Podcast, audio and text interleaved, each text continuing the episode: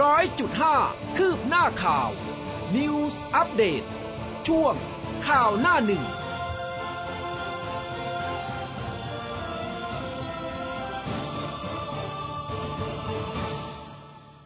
อรุณสวัสดิ์คุณผู้ฟังค่ะ ต้อนรับเข้าสู่เช้าวันจันทร์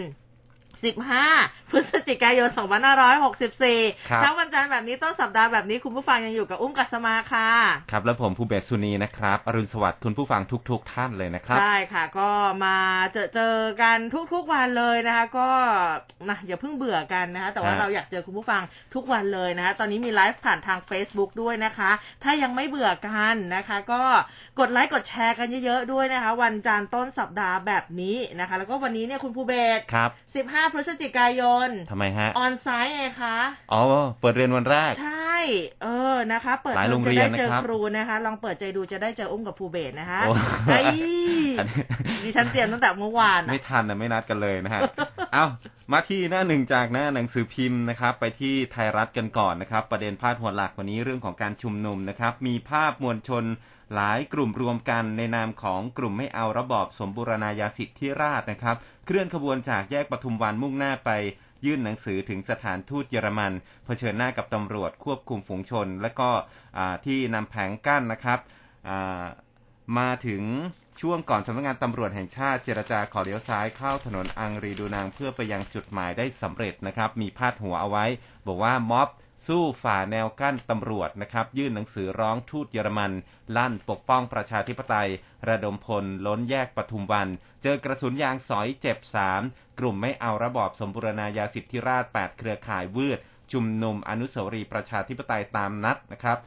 ตำรวจใช้มาตรการตั้งด่าน แล้วก็ปิดถนนเข้าออกย้ายด่วนไปชุมนุมที่แยกปทุมวันทำกิจกรรมแขวนคอหุ่นฟางนะครับ แล้วก็มีาภาพนะฮะของกลุ่ม แนวกลุ่มแนวร่วมสารยาเพื่อประชาธิปไตย คือนางสาวฉัตรรพีอาจสมบูรณ์หนึ่งใน 8 แนวร่วมกลุ่มไม่เอาระบอบสมบูรณาญาสิทธิราช ก็ออกมาแถลงผลการยื่นหนังสือให้สถานทูตเยอรมัน หลังจากประกาศยุติการชุมนุมครับ ค่ะจาก Daily News กันบ้านนะคะ พาดหัวใหญ่ก็คือเรื่องของม็อบเช่นกันค่ะ ม็อบเดือดยื่นสถานทูต เสียงปืนระเบิดกึกก้องกรุง ผู้ชุมนุมโดนยิงบาดเจ็บ รุ้งหายตัว เพื่อไทยจองกระถินบิ๊กตู่3โปรเจกต์ทับฟ้านะคะ รวมถึงมีภาพ กลุ่มผู้ชุมนุมเคลื่อนขบวนผ่านแยกประทุมวัน ประกาศมุ่งหน้าไปยังสถานทูตสหพันธรัฐเยอรมนีประจำประเทศไทยค่ะ ครับก็มีเจ้าหน้าที่นะครับ ภาพเจ้าหน้าที่เข้าช่วยเหลือวัยรุ่นคนหนึ่งถูกตำรวจควบคุมฝูงชน ยิงกระสุนยางในระยะประชิดนะครับจนได้รับบาดเจ็บ ขณะที่กลุ่มผู้ชุมนุมก็เดินทางไปที่สถานทูตเยอรมัน เกิดเสียงดังคล้ายกับระเบิด บริเวณริมถนนข้างสถาบันนิติเวชวิทยาโรงพยาบาลตำรวจ ก็นำส่งรักษาตัวที่โรงพยาบาลจุฬาลงกรณ์ครับ ค่ะ มาที่แนวหน้าอีกครั้งหนึ่งนะคะ ต่างชาติเข้าไทยตอนนี้เฉียด4 0,000แล้วค่ะ เปิดประเทศคึกคัก ยื่นขอ Thailand Pass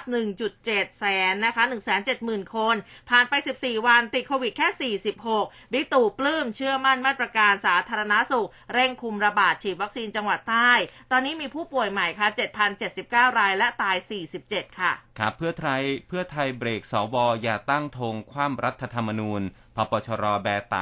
มือแฮกเว็บสารดีกรีแชมป์อีสานครับ สวถล่มยับร่างรัฐธรรมนูญฉบับประชาชนตีตกไม่ให้ผ่าน สมชาย เช่งลอกฝรั่ง ยัดใส่มือล้มทิ้งทั้งระบบครับ ค่ะ ชุมพรอ่วมนะคะ สวีหลังสวนน้ำเกือบมิดหัว เมืองคอนภูเขาถล่มดินสไลด์ค่ะ ปลัดมทยกคณะลงพื้นที่ชุมพรติดตามสถานการณ์อุทกภัยเร่งด่วน สั่งทุกหน่วยงานที่เกี่ยวข้องเร่งแก้ปัญหานะคะ ด้านชาวสิชนนครศรีธรรมราชอ่วมเลยค่ะ ดินสไลด์หินภูเขาถล่มเสียหายหลายจุดนะคะ ส่วนที่เกาะสมุยสุราษฎร์ธานีตอนนี้เร่งระบายน้ำลงสู่ทะเลแก้ปัญหาน้ำท่วมขังค่ะ ทยรัฐบอกว่ารถผ่านได้แล้วใต้พ้นวิกฤตครับ ชุมพรน้ำลดเตือนฝนตกหนัก ชุมพรน้ำลดแล้วนะครับ ถนนสายเอเชียเปิดการจราจรตามปกติ แต่ว่าผู้ใช้ต้องสัญจรด้วยความระมัดระวังเกาะสมุยบิ๊กคลีนนิ่งหลังน้ำลดเมืองคอนเร่งสูบน้ำเตรียมรับฝนหนักกระรอกใหม่ครับ ค่ะ กลับมาที่ Daily News นะคะ แท็กซี่วิน 29 จังหวัดเฮรัฐเยียวยา 5,000 ถึง 10,000 อายุเกิน 65 นะคะ สาธารณสุข ชงครมจ่ายให้อสม 1,500 บาทต่อเดือนค่ะ1จุดแสน1.7 แสนขอเข้าไทยครับนายกตู่ปลื้ม สอทอตั้งเป้าเข้มฉีดให้ต่างด้าว รัฐบาลจ่อเปิดพื้นที่ท่องเที่ยวเพิ่มเติมปลายปีนี้ หลังจากการเปิดประเทศครับ ค่ะภาวะโควิดลามลอยกระทงนะคะ ประชาชนขอพรออนไลน์แทน นายกพอใจนักเรียนฉีดไปแล้ว 90%เปิดประเทศคุมได้ดีค่ะยุติธรรมสั่งโละบัตรปปสกว่า 7,000 ใบโละบัตรปปสกว่า 7,000 ใบนะครับ รัฐมนตรีกระทรวงยุติธรรมแจงจากปัญหาสารพัดครับ ค่ะ แล้วก็เรื่องของปาล์มเรื่องของปลากระป๋องตอนนี้ขยับพุ่งพรวดนะคะ เส้นน้ำมันแพง โจ้ยันชาวนาลำเคนหอมมะลิขาย 6 บาทค่ะ ครับผมก็มาเริ่มต้นกันที่รายละเอียดของข่าวกันก่อนนะครับ ขอไปที่การชุมนุมก่อนเลยละกันนะครับ เมื่อวานนี้มีการชุมนุมเนี่ยก็เริ่มมาตั้งแต่ช่วงประมาณ บ่ายโมงนะครับค่ะความคืบหน้าเนี่ยบริเวณหน้าร้านแมคโดนัลล์อนุสาวรีย์ประชาธิปไตย มวลชนจำนวนหนึ่งนะครับ ก็ส่วนใหญ่เนี่ยเป็นคนเสื้อแดงอาสูงอายุนะครับทยอยเดินทางไปร่วมการชุมนุม กับกลุ่มไม่เอาสมบูรณาญาสิทธิราช ก็นำรถกระบะพร้อมกับข้าวของเครื่องครัวตลอดจนน้ำดื่ม เตรียมไปแจกจ่ายมวลชนรอเอาไว้นะครับ ขณะเดียวกันบริเวณถนนรอบพื้นที่การชุมนุมทุกเส้นทาง เจ้าหน้าที่ตำรวจก็ตั้งด่าน แล้วก็ปิดช่องทางการจราจรหลายเส้นทางที่มุ่งหน้าสู่อนุสาวรีย์ประชาธิปไตย ถนนราชดำเนินกลางนะครับ ส่วนช่วงบ่าย 40 นะครับ เพจกลุ่มแนวร่วมธรรมศาสตร์และการชุมนุม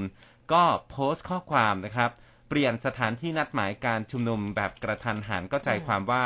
ตำรวจปิดทุกทางเข้าออกอนุสาวรีย์ประชาธิปไตยทุกทาง เจอการแยกปทุมวัน เนื่องจากว่าเจ้าหน้าที่ตำรวจเนี่ยปิดเส้นทางเข้าออกอนุสาวรีย์ประชาธิปไตยทุกเส้นทาง แล้วก็มีเจตนาจะใช้ความรุนแรง อันนี้เป็นข้อความจากเพจนะฮะ ก็บอกว่าอย่างนี้ รวมถึงพกอาวุธจริงเข้ามาในพื้นที่ชุมนุม หลังจากนั้นกลุ่มมวลชนกลุ่มมวลชนนะครับที่อนุสาวรีย์ประชาธิปไตยพอทราบข่าว ก็เริ่มทยอยขนข้าวของเดินทางไปที่แยกปทุมวันตามนัด ก็มี ผู้กำกับการสอนอชนะสงครามนะครับ เดินทางมาดูความเรียบร้อย ขณะที่มวลชนกำลังทยอยออกนอกพื้นที่ พอบ่ายสามที่หน้าหอศิลป์นะครับ ก็ที่แยกปทุมวันเนี่ยกลุ่มไม่เอาระบบสมบูรณาญาสิทธิราชมี 8 กลุ่มด้วยกันนะครับ เรียกร้องให้ปฏิรูปสถาบันพระมหากษัตริย์ก็นำโดยรุ้งปนัสยา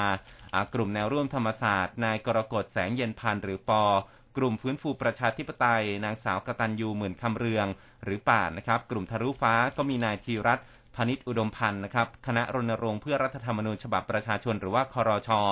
มีนายทัชพงศ์แกดำหรือว่าบอย กลุ่มซับพอร์เตอร์ไทยแลนด์แล้วก็นางสาวฉัตรรพีอาจสมบูรณ์นะครับ กลุ่มศาลายาเพื่อประชาธิปไตย ทั้งหมดนี้ก็นำมวลชนร่วมการปิดสี่แยกปทุมวันทำกิจกรรมเชิงสัญลักษณ์นะครับ ไม่ว่าจะเป็นการชูป้ายข้อความเรียกร้อง ปฏิรูปสถาบัน และก็ต่อต้านระบอบสมบูรณาญาสิทธิราชนำสีสเปรย์ไปพ่นบริเวณกลางสี่แยกปทุมวัน พร้อมกับนำป้ายข้อความปฏิรูปไม่ใช่ปฏิวัติอย่าเรียกกบฏนะครับ และก็สามกีบกบฏนะครับอ่ามีรัฐประหารเท่ากับกบฏนะครับ นอกจากนี้ก็มีเยอะที่พูดออกอากาศไม่ได้นะครับ นอกจากนี้ ยังมีการนำหุ่นฟางชัวสวมชุดคล้ายๆ กับชุดคลุยเนี่ยหกตัวมาแขวนคอบนสกายวอล์กด้วยนะครับ ต่อมากลุ่มผู้ชุมนุมเนี่ยก็มาถึงสารพระนำสารพระภูมินะครับ มาวางกลางสี่แยกปทุมวันก่อนที่จะช่วยกันทุบทำลายจนพัง จากนั้นก็นำหุ่นฟางที่สวมชุดคลุยเนี่ยแขวนไว้บนสกายวอล์กนะครับ ลงมากลางสี่แยกแล้วก็ ราดน้ำมันจุดไฟเผา นายทัชพงษ์แก่ดำหนึ่งในแกนนำก็นำซากรถซาเล้งติดเครื่องขยายเสียงเคลื่อนมากลางแยก แล้วก็ชวนมวลชนเนี่ยมาชูกันสามนิ้วตะกอนว่าไม่เอาระบอบสมบูรณาญาสิทธิราชย์ปฏิรูปไม่เท่ากับการล้มล้างนะครับอืมอ่าอันนี้ก็ต่อมาช่วงอ่าบ่ายสี่โมงนะครับก็ประกาศให้มวลชนบริเวณหน้าศูนย์การค้าสยาม เดินเท้าไปยังสถานทูตเยอรมันเพื่อยื่นหนังสือต่อสถานทูตนะครับค่ะอ่า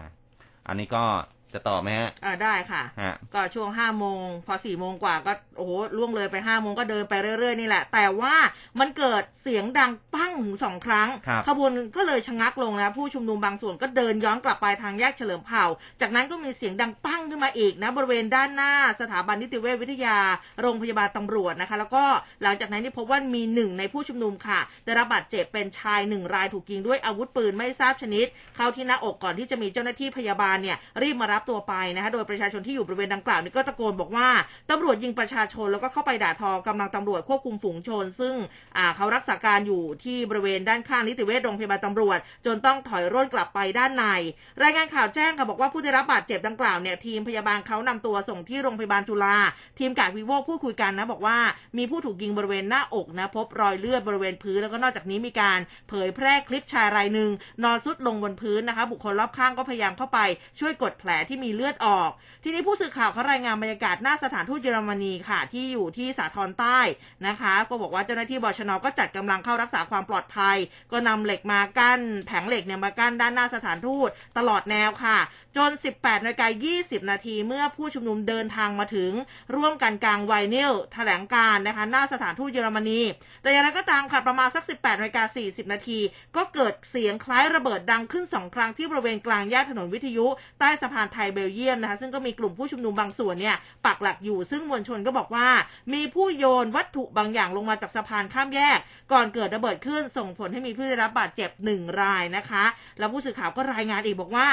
รอบนี้เนี่ยเป็นที่น่าสังเกตว่ารุ้งปนัสยาแกนนำแนวร่วมธรรมศาสตร์และนักเคลื่อนไหว 3 นิ้วที่มีบทบาทสำคัญ ไม่ได้มาปรากฏตัวในที่ชุมนุมทั้งทั้งที่มีการออกมาแถลงข่าวคัดค้านคำวินิจฉัยของสารรัฐธรรมนูญเมื่อวันที่ 13 ที่ผ่านมา รวมทั้งออกมานัดหมายชุมนุมวันที่ 14 พฤศจิกายน ที่อนุสาวรีย์ประชาธิปไตยค่ะฮะก็ก็รายงานต่างกันนะสองฉบับจากไทยรัฐกับเดลินิวไทยรัฐบอกว่าก็มีลุงนะ แต่ว่าเดลินิวบอกไม่มีนะครับอ้าวยังไงเลยเนี่ย คือแต่ว่าในพื้นที่อาจจะไปคนละจุดเนาะนะฮะที่หอศิลป์เนี่ยบอกว่ามีรุ้งนะครับ แต่ว่าคงจะไม่ได้ไปในพื้นที่ตรงหน้าสถานทูตเยอรมันคือเมื่อวานนี้มีการประกาศยุติการชุมนุมไปช่วงประมาณสัก ทุ่มหนึ่งนะครับ มีการถแถลงผ่านออนไลน์นะครับ กลุ่มต่อต้านระบอบสมบูรณาญาสิทธิราชก็ออกประกาศยุติการชุมนุมผ่านสื่อสังคมออนไลน์ ก็ใจความว่าการชุมนุมวันนี้สิ้นสุดลงแล้ว ขอให้ทุกท่านเดินทางกลับ โดยรักษาไฟแห่งการเปลี่ยนแปลงชดช่วงเช่นนี้ตลอดไป ชื่อเรียกการชุมนุมครั้งนี้มีเพียงชื่อเดียวคือการชุมนุมต่อต้านระบอบสมบูรณาญาสิทธิราชขอความกรุณาสื่อทุกสำนักรายงานการชุมนุมการชุมนุมนี้อย่างตรงไปตรงมา เพื่อให้การ ผู้กุมอำนาจรัฐเนี่ยที่มีจิตใจเอ็นเอียงไม่สามารถบิดเบือนได้อีกว่านี่คือการชุมนุมล้มล้างการปกครองนะครับ ก็มีอีกหลายประเด็นที่เขาเขียนเอาไว้นะครับ ส่วนทางด้านของอฝั่งแยกฝั่งวิทยุนะครับ ถนนพระรามสี่มวลชนกลุ่มวัยรุ่นขับขี่รถจักรยานยนต์จำนวนหนึ่งก็ยังไม่ยอมแยกย้ายกลับตามคำประกาศของแกนนำนะครับ ระหว่างนั้นก็มีรถตู้ของเจ้าหน้าที่ตำรวจเนี่ยขับฝ่าเข้ามา กลุ่มมวลชนวัยรุ่นที่รวมกลุ่มกันก็ใช้วัตถุที่มีเสียงดังคล้ายๆกับระเบิดเนี่ยคว้างปาเข้าใส่ตำรวจที่ขับผ่าน พร้อมกับถือไม้กรูการเข้าใส่ ก่อนที่จะจุดพลุยิงขึ้นฟ้าหลายนัดนะครับ สร้างความแตกตื่นให้กับประชาชนที่สัญจรผ่านไปมา หลังก่อเหตุทั้งหมดก็มุ่งหน้าไปสู่แยกสาลาแดงครับ ทางด้านของเจ้าหน้าที่ตำรวจเองรองโฆษกสำนักงานตำรวจแห่งชาติพันตำรวจเอกกฤษณะพัฒนาเจริญ ก็ชี้แจงว่า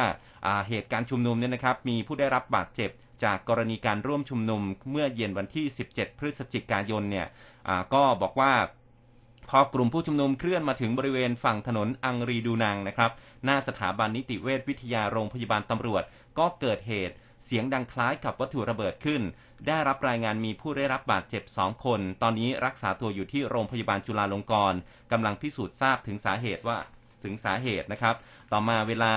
6โมงครึ่งเนี่ยกลุ่มผู้ชุมนุมก็เคลื่อนมาถึงบริเวณถนนแยกวิทยุเกิดเสียงดังคล้ายกับวัตถุระเบิดขึ้นอีกนะครับ ก็ได้รับรายงานว่ามีผู้ได้รับบาดเจ็บเล็กน้อยหนึ่งคน ขณะนี้กำลังพิสูจน์ทราบสาเหตุดังกล่าวครับ อืมนะคะ อันนี้ก็เป็นเรื่องของม็อบนะที่เกิดขึ้นเมื่อวานนี้นะคะ ทีนี้มาดูเรื่องของการถกเรื่องของการแก้ไขรัฐธรรมนูญกันบ้าง เมื่อวานนี้นายองอาจคล้ามไพบูลค่ะรองหัวหน้าพักแล้วก็ประธานสสพักประชาธิปัตย์นะคะพูดถึงการพิจารณาร่างรัฐธรรมนูญแห่งราชอาณาจักรไทย แก้ไขเพิ่มเติมของภาคประชาชนค่ะ บอกว่าทางพักเนี่ยนัดประชุมสสในวันนี้นะคะ 15 พฤศจิกายน ตอน 4 โมงครึ่ง 4 โมงเย็นเนี่ยนะคะ เพื่อพิจารณาร่างแก้ไขรัฐธรรมนูญที่นายพริตวัชรศิลป์นะคะ กับประชาชนผู้มีสิทธิ์เลือกตั้งจำนวน 135,247 คนเป็นผู้เสนอ ส่วนการจะลงมติอย่างไรนั้นขึ้นอยู่กับเสียงข้างมากในที่ประชุมรัฐสภา ในส่วนของพักจะพิจารณาเรื่องนี้ด้วยความรอบคอบคำนึงถึงผลดีและผลเสียของการแก้ไขแต่ละเรื่องอย่างจริงจังด้วยเหตุและผล บนพื้นฐานเพื่อประโยชน์โดยรวม ไม่เอาผลประโยชน์ของคนใดคนหนึ่งหรือกลุ่มใดกลุ่มหนึ่งเป็นที่ตั้ง ก็บอกว่าขอเรียกร้องให้สมาชิกรัฐสภาพิจารณาร่างแก้ไขรัฐธรรมนูญ บนพื้นฐานของการเคารพสิทธิเสรีภาพ และความคิดเห็นที่แตกต่าง โดยปราศจากอคติทั้งปวงคำนึงถึงประโยชน์ของส่วนรวมเป็นที่ตั้ง อันนี้ก็เชื่อว่าจะทำให้บ้านเมืองเนี่ยเดินหน้าไปได้ภายใต้การปกครองในระบอบประชาธิปไ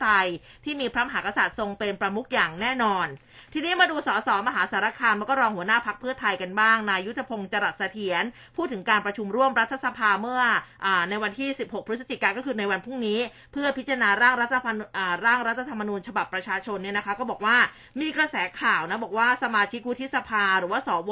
จะโหวตคว่ำร่างแก้ไขฉบับนี้ โดยเฉพาะเรื่องของการยุบสว ปัญหาคือการแก้ไขต้องใช้เสียงสวหนึ่งในสามหรือว่า 84 เสียง ตนเองเนี่ยในฐานะสมาชิกรัฐสภาจึงอยากจะขอร้องสวที่มีธงจะโหวตคว่ำบอกว่าขอให้ฟังการอภิปรายก่อนว่ามีเหตุผลอย่างไร ในส่วนของเพื่อไทยเองจะมีการประชุมพักนะคะ ในวันนี้เช่นกันบ่ายสามโมงเพื่อพิจารณาว่ามติพักต่อเรื่องนี้เนี่ยจะเป็นยังไง การเสนอให้ยกเลิกสวเป็นสิทธิ์ที่ทำได้ตามรัฐธรรมนูญ เนื่องจากมีปัญหาเรื่องความชอบธรรมทางประชาธิปไตย การเสนอแก้ไขครั้งนี้ถือเป็นฉบับประชาชนจริง ๆ เราต้องให้เกียรติและรับฟังเหตุผลก่อน อย่าเพิ่งมีธงแล้วก็นอกจากนี้เนี่ยในร่างที่เสนอไม่ได้มีการล้มล้างหรือว่าลักษณะต้องห้าม ตามรัฐธรรมนูญมาตรา 255 ซึ่งประธานรัฐสภานั้นวินิจฉัยแล้วค่ะ ครับผมส่วนทางด้านของสวนะครับนายสมชายแสวงการสมาชิกวุฒิสภาหรือสวเนี่ยก็ให้สัมภาษณ์ถึงร่างแก้ไขรัฐธรรมนูญของภาคประชาชนกลุ่ม Resolution นะครับ ถึงการแก้ไขรัฐธรรมนูญใหม่ที่จะเข้าสภาวันที่ 16 พฤศจิกายนนี้ ก็บอกว่าภาพรวมเนี่ยไม่เห็นด้วยนะ อาทิสภาเดียวประเทศที่เจริญแล้วนะครับ อย่างสหรัฐอเมริกาอังกฤษเขาก็มีสองสภา อาจจะมีกลุ่มคนหนึ่งที่คิดอย่างนายพริตวัชรศิลป์ผู้ก่อตั้งกลุ่มรัฐธรรมนูญก้าวหน้า และก็กลุ่ม Resolution นะครับซึ่งเป็นเสียงข้างน้อย เสนอมาได้แต่คิดว่าประเด็นนี้ไม่ผ่าน เพราะว่าประเทศไทยเนี่ยยังไม่จำเป็นต้องมีสองสภา ปกครองด้วยระบอบประชาธิปไตยอันมีพระมหากษัตริย์ทรงเป็นพระประมุขประเทศไทยยังเหมาะที่จะใช้ระบบสองสภาเพื่อตรวจสอบทวงดุล นอกจากนี้มันใช่หรือไม่ที่บอกว่าแก้อ่า จะแก้ว่ามีการส่งตัวแทนจากสภาเข้าไปนั่งเป็นกรรมการตุลาการศาลยุติธรรม กรรมการศาลรัฐธรรมนูญ และก็กรรมการศาลปกครอง จะหาความยุติธรรมได้อย่างไร ถ้าตัวแทนที่มาจากการเลือกตั้งมาจากการซื้อเสียง มาเฟียท้องถิ่น หรือว่ากลุ่มผลประโยชน์ข้ามชาติ อันนี้ก็บอกว่าไม่เห็นด้วยเป็นไปไม่ได้ ทุกอย่างลอกฝรั่งมาแล้ว มันไม่เข้ากับสังคมไทย เรียนตำราตะวันตกมาจะให้ประเทศไทยเป็นอย่างโน้นอย่างนี้ มันเป็นไปไม่ได้ คือ หรือว่าฝรั่งเนี่ยเขาเขียนให้ตนได้ข่าวว่าฝรั่งมาช่วยสนับสนุนนะ โดยเฉพาะเขาก็รับอยู่แล้วองค์กรที่ไปรับมาเขียนร่างนี้ก็ตกไปเลย ไม่ใช่เรื่องที่คุณจะมาเขียนรัฐธรรมนูญแบบนี้ มันโละละเลิกจริง ๆ แล้วก็คือมันล้มทิ้งทั้งหมด กลายเป็นสร้างใหม่ให้จบในรุ่นเรา ในมุมมองผมคือไม่ให้ผ่านนะครับนี่คุณสมชายแสวงการนะครับ ค่ะอะทีนี้เมื่อวานนี้ก็มีเรื่องของนิดาโพค่ะ เขาเผยผลสำรวจประชาชน เรื่องของการเลือกตั้งบัตรสองใบใครได้เปรียบอะก็พบว่าประมาณร้อยละ 49.62 เห็นด้วยมากต่อการใช้บัตรสองใบในการเลือกตั้งนะคะร้อยละ 24.66 ค่อนข้างเห็นด้วยแล้วก็ร้อยละ5อ่าร้อยละ 15.02 บอกว่าไม่เห็นด้วยเลย โดยร้อยละ39.38 ที่บอกว่าไม่มีพรรคการเมืองใดได้เปรียบในการใช้บัตรเลือกตั้งสองใบ ขณะที่ร้อยละ 45.67 เชื่อว่าค่อนข้างเป็นไปได้ที่จะทำให้มีพักการเมืองเนี่ยชนะการเลือกตั้งได้สอสอเกินครึ่งของสภาผู้แทนราษฎร นั่นก็คือมากกว่า 250 คน จากการใช้บัตรเลือกตั้ง2ใบท่านี้เมื่อถามถึงแนวโน้มการตัดสินใจลงคะแนนในการเลือกตั้งด้วยบัตร2ใบร้อยละ 46.59 บอกว่าบัตรทั้ง2ใบเลือกพักเดียวกันร้อยละ 27.84 บอกว่าบัตร2ใบเลือกต่างพักกันแล้วก็ร้อยละ 4.02 บอกว่าบัตรทั้ง2ใบไม่เลือกใครเลยแล้วก็คือโหวตโนนั่นเองนะครับส่วนเรื่องของการแฮ็กเว็บไซต์สารรัฐธรรมนูญนะครับ อันนี้มีความคืบหน้า เมื่อวานนี้ก็ทางด้านของพลตำรวจตรีรณชัยจินดามุกครับ ผู้บังคับการตำรวจสืบสวน สอบสวนอาชญากรรมทางเทคโนโลยีหนึ่งก็พูดถึงความคืบหน้านะครับ บอกว่าการเข้าจับกลุ่มนายวชิระอายุ 33 ปีนี่นะครับ ผู้ต้องหาก่อเหตุแฮ็กเว็บไซต์สารรัฐธรรมนูญ ไปจับได้ที่บ้านพักในอุบลราชธานีช่วงเช้าวันที่ 13 พฤศจิกายนที่ผ่านมา ล่าสุดตำรวจอยู่ระหว่างการควบคุมตัวนายวัชิระกลับไปยังกองบัญชาการตำรวจสอบสอบสวนอาชญากรรมทางเทคโนโลยีนะครับ เพื่อสอบปากคำเพิ่มเติม และก็ชี้ยืนยันหลักฐานที่ใช้ในการกระทำความผิด จากการสอบปากคำนายวชิระก็ให้การรับสารภาพนะครับ บอกว่าไม่ได้คิดร้ายอะไร แต่สาเหตุที่ทำไปเนี่ยเพราะว่าอยากจะเจาะระบบของทางหน่วยงาน ดูซิว่ามีระดับการป้องกันเข้มข้นขนาดไหน ก่อนหน้านี้นะครับนายวชิระเนี่ยก็จบปริญญาตรีด้านวิทยาศาสตร์ จากนั้นก็กลับมาอยู่ที่บ้านกักตัวอยู่ที่ห้องนะครับอืมมาสนใจเกี่ยวกับคอมพิวเตอร์ จึงเรียนรู้วิธีการแฮ็กด้วยตัวเองอย่างไรก็ตามก็มีการนำตัวผู้ต้องหาเนี่ยมาฝากขังศาลอาญารัชดาวันนี้นะครับ 15 พฤศจิกายนต่อไป แล้วก็ถูกแจ้งข้อหานะครับ ตามหมายจับศาลอาญา ฐานเข้าถึงโดยมิชอบ ซึ่งระบบคอมพิวเตอร์ และข้อมูลคอมพิวเตอร์ ที่มีมาตรการป้องกันการเข้าถึงโดยเฉพาะ และมาตรการนั้นไม่ได้มีไว้สำหรับตน ทำให้เสียหายทำลายแก้ไขเปลี่ยนแปลง หรือว่าเพิ่มเติมไม่ว่าจะเป็นทั้งหมดหรือบางส่วน ซึ่งข้อมูลคอมพิวเตอร์ของผู้อื่นโดยมิชอบ และกระทำการด้วยประการใดโดยมิชอบ เพื่อทำให้การทำงานของระบบคอมพิวเตอร์ของผู้อื่นถูกระงับ ชะลอขัดขวางหรือว่ารบกวน จนไม่สามารถทำงานตามปกติได้นะครับ อืมจริงๆจริงๆก็ถือว่าเป็นคนเก่งคนหนึ่งนะฮะเออแต่ว่าแบบผิดวิธีอันนี้ไปหน่อย จบวิทยาศาสตร์มา อันนี้น่าจะเป็นวิทยาศาสตร์คอมพิวเตอร์แหละ เอฮะอนะคะ อะ ทีนี้มาดูเรื่องของการเปิดเทอมออนไซต์ครับถือว่าเปิดเทอมไหมล่ะวันเนี้ย ออนไซต์นะบางพื้นที่ไงบางโรงเรียน เออนะคะออนไซต์นะวันนี้ 15 พฤศจิกายนค่ะ คุณผู้ปกครอง วันนี้เป็นอย่างไรกันบ้างตื่นแต่เช้าเตรียมข้าวไปให้ลูกหรือเปล่า เตรียมตัวอย่างไรบอกเล่ากันมาได้นะครัคะบซึ่งทางคุณธนกรวังบุญคงชนะโฆษกประจำสำนักนายกรัฐมนตรีก็บอกว่า ปัจจัยสำคัญทำให้เปิดการเรียนการสอนได้นะในวันนี้นี่ก็คือเรื่องของการฉีดวัคซีน ก็เปรียบเสมือนการเสริมเกราะป้องกันตัว แล้วก็เรื่องของการตรวจด้วย ATK ทำให้ลดการแพร่เชื้อสู่ผู้อื่นได้ด้วยการตรวจหาเชื้อที่รวดเร็วค่ะ ล่าสุดสปสช นี่มีการมอบชุดตรวจ ATK สำหรับตรวจคัดกรองโควิด -19 46,000 ชุดให้กับโรงเรียนในสังกัดกทม 437 แห่ง พร้อมเปิดเรียนแบบออนไซต์วันนี้แล้วนะคะ แล้วก็ยืนยันว่าหากคัดกรองแล้ว พบผลเป็นบวกระบบสาธารณสุข พร้อมรักษาให้หายได้แน่นอนค่ะ ก็บอกว่ารัฐบาลเนี่ยเพิ่มความพร้อมความมั่นใจกับนักเรียน ผู้ปกครองแล้วก็บุคลากรทางการศึกษาในการเปิดการเรียนการสอนวันนี้ เพื่อให้สอดคล้องนโยบายของรัฐบาลที่กำลังเดินหน้าไปได้ด้วยดี ทั้งการเปิดประเทศผ่อนคลายให้ธุรกิจกิจการเนี่ยกลับมาเปิดเพิ่ม ท่านนายกรัฐมนตรีเองเนี่ยนะคะ ก็ย้ำค่ะบอกว่าให้สถานประกอบการผู้ประกอบการแล้วก็ประชาชน ยังคงต้องตั้งการดสูงเข้มงวดนะคะในเรื่องของมาตรการป้องกันโรค สวมหน้ากากอนามัยเว้นระยะห่างเข้ารับการฉีดวัคซีนด้วยความสมัครใจ ซึ่งนะก็ยังเป็นหัวใจที่สำคัญสูงสุดนะคะ แล้วก็บอกว่าพูดถึงความคืบหน้าของเด็กนักเรียนที่ฉีดวัคซีนในประเทศตอนนี้เนี่ยก็พบว่ามีนักเรียนที่ประสงค์ฉีดวัคซีนจำนวน3 9 1 7 7 3 6 คน ฉีดเข็มที่ 1 ไปแล้วกว่า 3 ล้านคนคิดเป็นร้อยละ 87.39 ฉีดเข็มที่ 2 ไป 6 แสนกว่าคนคิดเป็นร้อยละ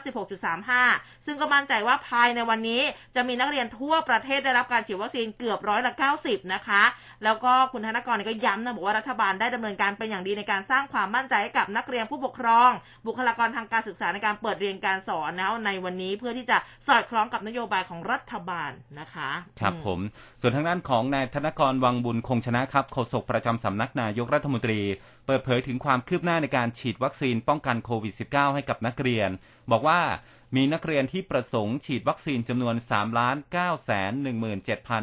3 6 คน ก็คาดว่าในวันนี้นะครับ 15 พฤศจิกายนเนี่ย ตัวเลขนักเรียนที่ฉีดวัคซีนแล้ว น่าจะแตะเกือบ 90%อืมอืมอย่างที่บอกแล้วก็ไปล่าสุดรัฐบาลโดยหลักสำนักงานหลักประกันสุขภาพแห่งชาติก็มอบชุดตรวจ ATK สำหรับอ่าตรวจ คัดกรองโควิด -19 จำนวน 46,000 ชุดให้กับนักเรียนในสังกัดโรงเรียนกทม 437 แห่งที่มีความพร้อมในการเปิดการเรียนการสอนแบบออนไซต์ในวันนี้ด้วยนะครับอืมท่านนายกก็ย้ำประสถานประกอบการผู้ประกอบการแล้วก็ประชาชนยังต้องตั้งกาดสูงนะครับอ่าอันนี้ก็เป็นเรื่องของอา การเปิดเรียนในวันนี้นะครับอืมฮึแต่ว่าวันนี้เนี่ยถ้าเปิดเรียนนะการเดินทางบางอย่างเนี่ยมันอาจจะแบบไม่ยังค่อยได้สะอดยู่วกไหมอะเออผู้ปกครองยังไปส่งอยู่ไหมหรือว่าใครที่ไปแท็กซี่หรือว่าไปมอเตอร์ไซค์วินก็มีอืมนะครับ ค่ะอ่านี่ก็มีมีข่าวดีสำหรับพี่ๆโชเฟอร์แท็กอ๋อเรื่องของการเยียวยา เรื่องของการเยียวยานะครับโชเฟอร์แท็กซี่มอเตอร์ไซค์อายุเกิน 65 ปีขึ้นไปนะครับใน 29 จังหวัดที่ลงทะเบียนรับสิทธิ์ อ่า7,000กว่ารายเนี่ยนะครับค่ะก็เตรียมเฮเลยนะครับ เพราะว่าจะได้รับเงินเยียวยา 15,000 บาท พร้อมพร้อมโอนวันแรกพเลรุ่งนี้เลยนะครัใช่ไหมพรุ่งนี้นะฮะโอ้กระเป๋าตุงวันเลยหพวยรุ่งอนี้อกเลยไม่ต้องลุ้นนะเอออันอันนี้ได้ชัวร์ได้ชัวร์ๆเลยนะครับ อันนี้ก็เป็นเรื่องที่อามาเล่าสู่กันฟังนะครับ ยินดีด้วยนะก็ได้ค่ะเยียวยากับเขาสักทีฮะ ใช่ค่ะอาทีนี้มาดูเรื่องของการฉีดวัคซีนครับหลังจากที่คือเป็นของนักเรียนแล้วเนี่ยทีนี้อืมเป็นเรื่องของทุกคนในประเทศไทยครับปลัดสาธารณาสุขค่ะนายแพทย์เกียรติภูมิวงศ์รจิตก็บอกว่า สาธารณาสุขเนี่ยเริ่มฉีดวัคซีนโควิด -19 ตั้งแต่ปลายกุมภาจนปัจจุบันนี่ฉีดไปแล้วนะคะ 84 ล้านกว่าโดส เป็นเข็มที่1เนี่ย 45 ล้านกว่าโดส คิดเป็นร้อยละ 62.8 ของประชากร แล้วก็จะพยายามติดตามผู้ที่ยังไม่ได้ฉีด มาฉีดให้ได้มากที่สุด คุณผู้ฟังของเรา มีใครยังไม่ได้ฉีดบ้างบอกเรามาหน่อยสิเราอยากรู้เหตุผลจริงครับๆนะคะ แล้วก็ขยายการให้วัคซีนไปถึงกลุ่มแรงงานต่างด้าวทางที่ขึ้นทะเบียนถูกต้อง แล้วก็ไม่ได้ขึ้นทะเบียน ได้แก่แรงงานต่างด้าวภาคประมงนะคนประจำเรือนะคะ อย่างที่เคยรายงานกันไปแล้ว แล้วก็ทางนายแพทย์กิติภูมิก็บอกว่า ในการดำเนินการคณะกรรมการโรคติดต่อจังหวัดกรุงเทพมหานครเนี่ยเขาจะร่วมกับหน่วยงานที่รับผิดชอบแต่ละกลุ่มเป้าหมายสำรวจแล้วก็จัดทำระเบียนรายชื่อนะคะ ส่งให้หน่วยบริการสาธารณสุข นัดหมายเข้ารับการฉีดวัคซีนนะอันนี้สำหรับคนที่ไม่ได้รับวัคซีนนะคะ ก็อาจจะมีการจัดบริการเคลื่อนที่ไปในบางพื้นที่ที่เข้าถึงยากเพื่อให้เกิดความครอบคลุมมากยิ่งขึ้น โดยจะใช้สูตรไข้ ไข้อะไรบ้างซิโนแวคตามด้วยแอสตราเซเนกาอันนี้แบบไข้แบบแรก ๆ เลยอืมนะคะ ให้เกิดภูมิคุ้มกันในระยะเวลาอันรวดเร็ว พร้อมทั้งลงข้อมูลการฉีดวัคซีนในระบบ MOPHIC ส่วนผู้ที่ไม่มีหมายเลขประจำตัวนะคะ ก็จะใช้วิธีสร้างฐานข้อมูลตัวแปรนะคะ เพื่อที่จะบันทึกข้อมูลแล้วก็เอกสารรับรองให้ฉีดวัคซีนได้ด้วยนะอันนี้สำหรับคนต่างด้าวนะคะ ก็บอกว่าตอนนี้วัคซีนมีเพียงพอไม่กระทบกับการบริการประชาชนทั่วไป ดังนั้นขอความร่วมมือให้นายจ้างนำแรงงานต่างด้าวในปกครองที่ยังไม่ได้รับการฉีดวัคซีนโควิด ลงทะเบียนค่ะ เพื่อรับการฉีดวัคซีนได้ที่หน่วยบริการฉีดวัคซีนในพื้นที่ด้วยนะคะ ก็ใครที่ยังไม่ได้รับนะคะสำหรับวัคซีนก็ไปลงทะเบียนกันได้นายจ้างเนี่ยถ้ามี แรงงานต่างด้าวอยู่ในปกครองเนี่ยพาเข้าไปเถอะครับเอออ่าเมื่อสักครู่นี้คุณอุ้มถามเรื่องของการเปิดโรงเรียน คุณผู้ฟังก็ส่งข้อมูลกันเข้ามานะครับค่ะคุณสัตติมานบอกว่าโรงเรียนบ้านโพนทองนะครับ ก็เปิดเรียนวันแรกเช่นเดียวกันที่อืมอำเภอสีดานครราชสีมานะครับค่ะแล้วก็ที่อ่าเชียงรายก็บอกว่าเปิดเรียนตามปกติแล้วนะครับอืมคุณดุสิตส่งข้อมูลเข้ามานะครับ แล้วก็มีเรื่องของอ่าคุณชุมชนนะครับ อ่านถูกไหมเนี่ย มีคนที่ไม่ได้ฉีดอีกหลายคนเหตุผล เป็นเพราะว่าไม่อยากได้สารเคมีเข้าไปในร่างกายอืมว่าอย่างนั้นนะอันนั้นก็อืมเป็นอ่าเหตุผลของแต่ละคนเนาะเออหลานะคกรับหลายเหตุผลนะเรื่องนี้บังคับกันไม่ได้แต่คือ ถ้าเลือกได้ก็อยากให้ไปฉีดนั่นแหละอ่าเออครับผมนะคะอีกเรื่องหนึ่งนะครับ คุณผู้ฟังร้านค้าที่ผ่านอ่ามาตรการ COVID Free Setting เนี่ยเขาบอกว่าจะนั่งดื่มได้นะครับนายแพทย์สุวรรณชัยวัฒนายิ่งเจริญชัย อธิบดีกรมอนามัย พูดถึงมาตรฐาน SHA สำหรับ ผู้ประกอบการร้านอาหารย่านข้าวสารอืมนะครับบอกว่าตามที่กรุงเทพมหานครได้ออกประกาศผ่อนคลาย ให้ร้านอาหารในกรุงเทพเนี่ยสามารถจำหน่ายและก็นั่งดื่มเครื่องดื่มแอลกอฮอล์ในร้านได้ โดยบอกว่าจะต้องผ่านการประเมินมาตรฐาน SHA หรือว่า SHA Plus นะครับ หรือว่าที่เรียกว่ามาตรฐาน COVID Free Setting ที่จะมีการสุ่มตรวจเป็นระยะ ซึ่งไม่ได้จำเป็นต้องมีป้ายสัญลักษณ์ SHA หรือว่า SHA Plus นะครับ เนื่องจากว่ามันมีข้อจำกัดเรื่องของจำนวนร้านอาหารที่ประเมิน SHA กับ SHA Plus เนี่ยไม่สามารถดำเนินการได้ แต่ก็มีร้านจำนวนมากที่อยู่ในมาตรฐานไทย Stop COVID Plus และก็มาตรฐาน COVID Free Setting กว่า 2,000 ร้านค้าอยู่แล้วนะครับ จึงออกข้อกำหนดใหม่ บอกว่าถ้าร้านค้าที่ผ่านการประเมินไทย Stop COVID และทำมาตรฐานทำมาตรการ COVID Free Setting อยู่เนี่ยก็สามารถอยู่ในเงื่อนไขให้นั่งดื่มแอลกอฮอล์ในร้านได้นะครับ ซึ่งวันที่ 1 ธันวาคมนี้ จะดำเนินการในส่วนนี้เต็มที่ คุณหมอสุวรรณชัยก็บอกว่า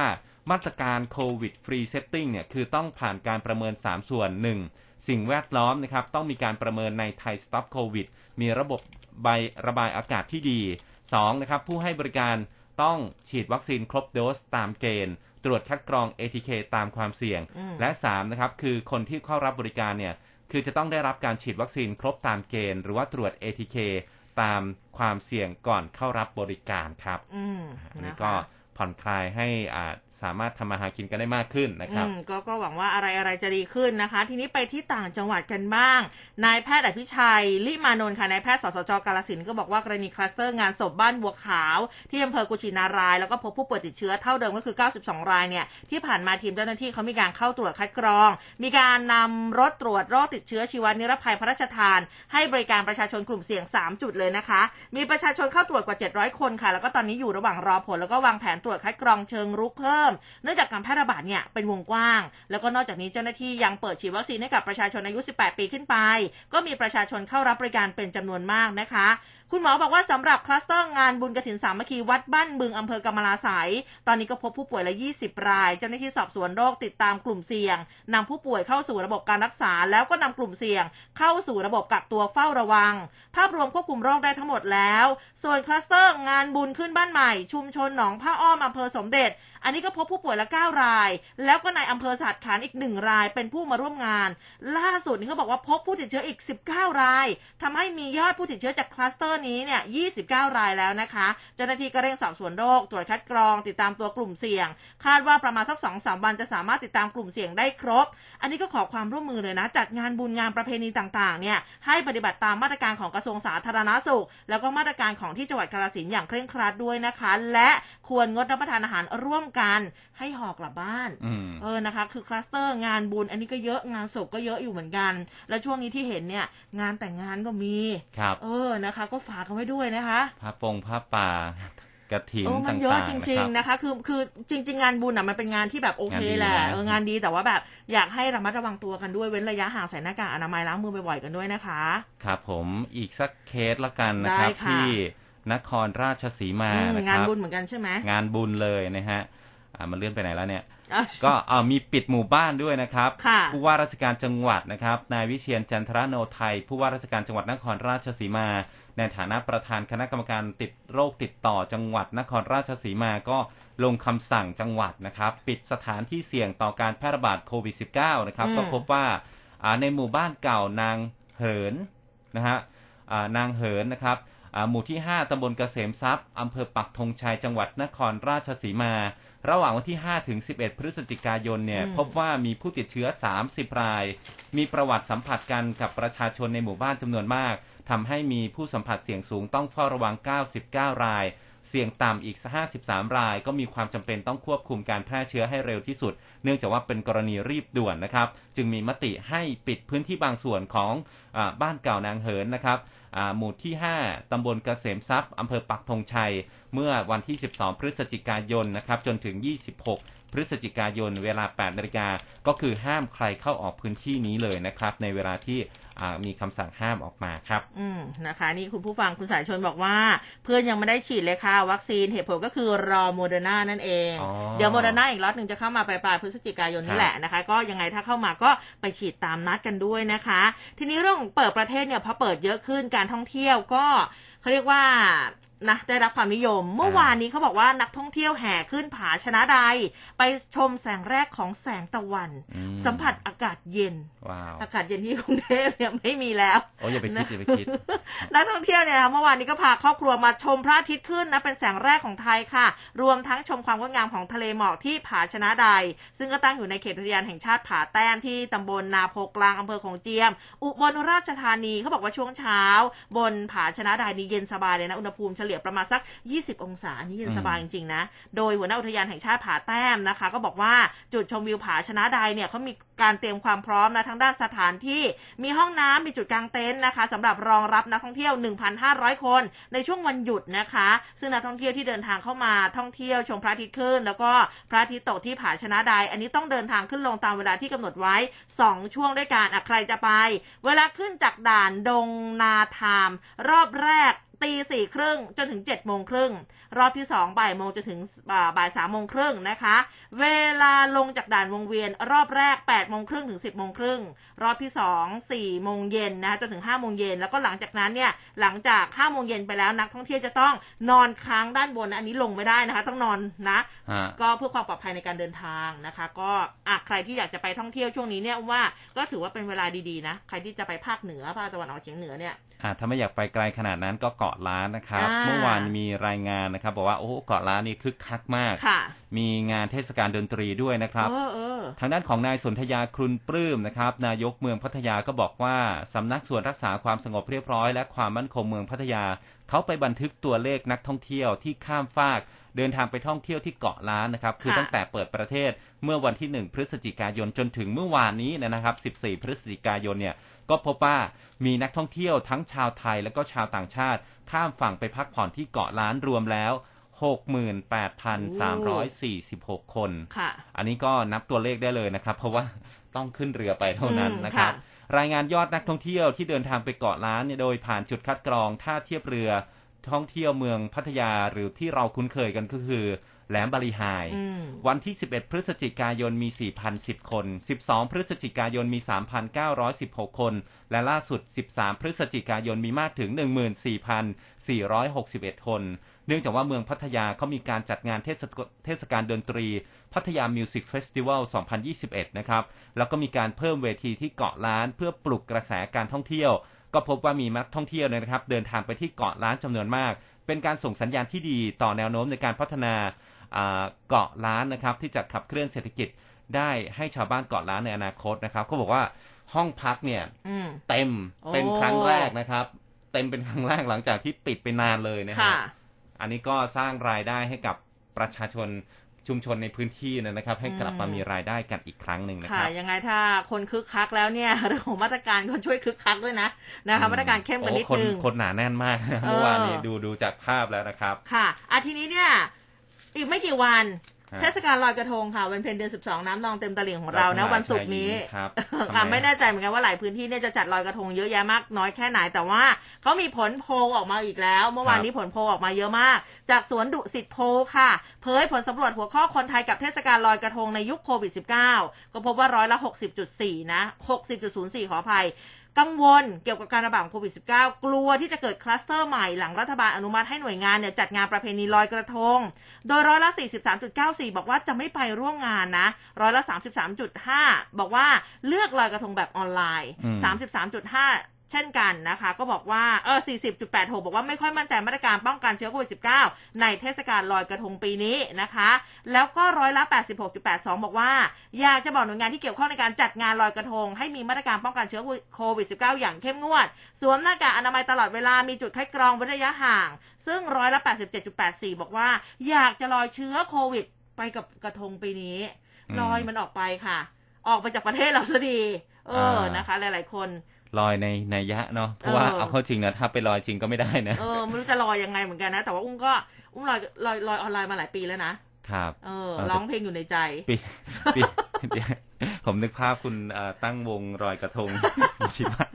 นะฮะอ้าวก็ลอยกันไปนะครับ ก็ว่ากันไปค่ะเอาตามที่สะดวกแล้วก็อืมสบายใจนะครับค่ะ อ่ามาที่เรื่องของฝุ่น PM 2.5 กันบ้างโอ้ยนะครัตบอนนี้นะคะ บางคนคิดว่าหมอกจางๆ และควัน ไม่ใช่ฮะเออออาจจะเป็นฝุ่น PM 2.5 นี่เองที่เราคุ้นเคยนะครับค่ะกรุงเทพมหานครก็เตรียมรับมือกับฝุ่น PM 2.5 นะครับ ก็มีการออกมาขอความร่วมมืองดเผาหญ้าขยะ ปรับปรุงเตาเผาศพ ลดจำนวนกระถางทูบในศาลด้วยนะครับ เมื่อวานนี้พลเอกอัศวินขวัญเมืองผู้ว่าราชการกรุงเทพมหานคร ก็บอกว่าช่วงปลายฤดูหนาวของทุกปีเนี่ย มันจะเกิดสถานการณ์ฝุ่น PM 2.5 นะครับ เกินมาตรฐาน เนื่องจากว่าช่วงเวลานี้เนี่ยพื้นที่กรุงเทพและปริมณฑลมีสภาพอากาศที่ปิดนะครับ ก็จะส่งผลให้เกิดการสะสมตัวของฝุ่น PM 2.5 เพื่อเตรียมการป้องกันและแก้ไขแต่เนิ่นๆนะครับ รวมถึงสถานการณ์หมอกควันและก็ไฟไหม้หญ้า ในปี 64-65 นี้ให้เกิดประสิทธิภาพ กรุงเทพมหานครก็ระดมหน่วยงานต่างๆนะครับบูรณาการกัน พยายามหามาตรการป้องกันแก้ไขปัญหาฝุ่น PM 2.5 อย่างใกล้ชิดนะครับแล้วก็ติดตามอ่าแผนในการปฏิบัติการขับเคลื่อนเป็นวาระแห่งชาติ การแก้ไขปัญหามลพิษ ด้านฝุ่นละออง ก็บอกว่าที่ผ่านมา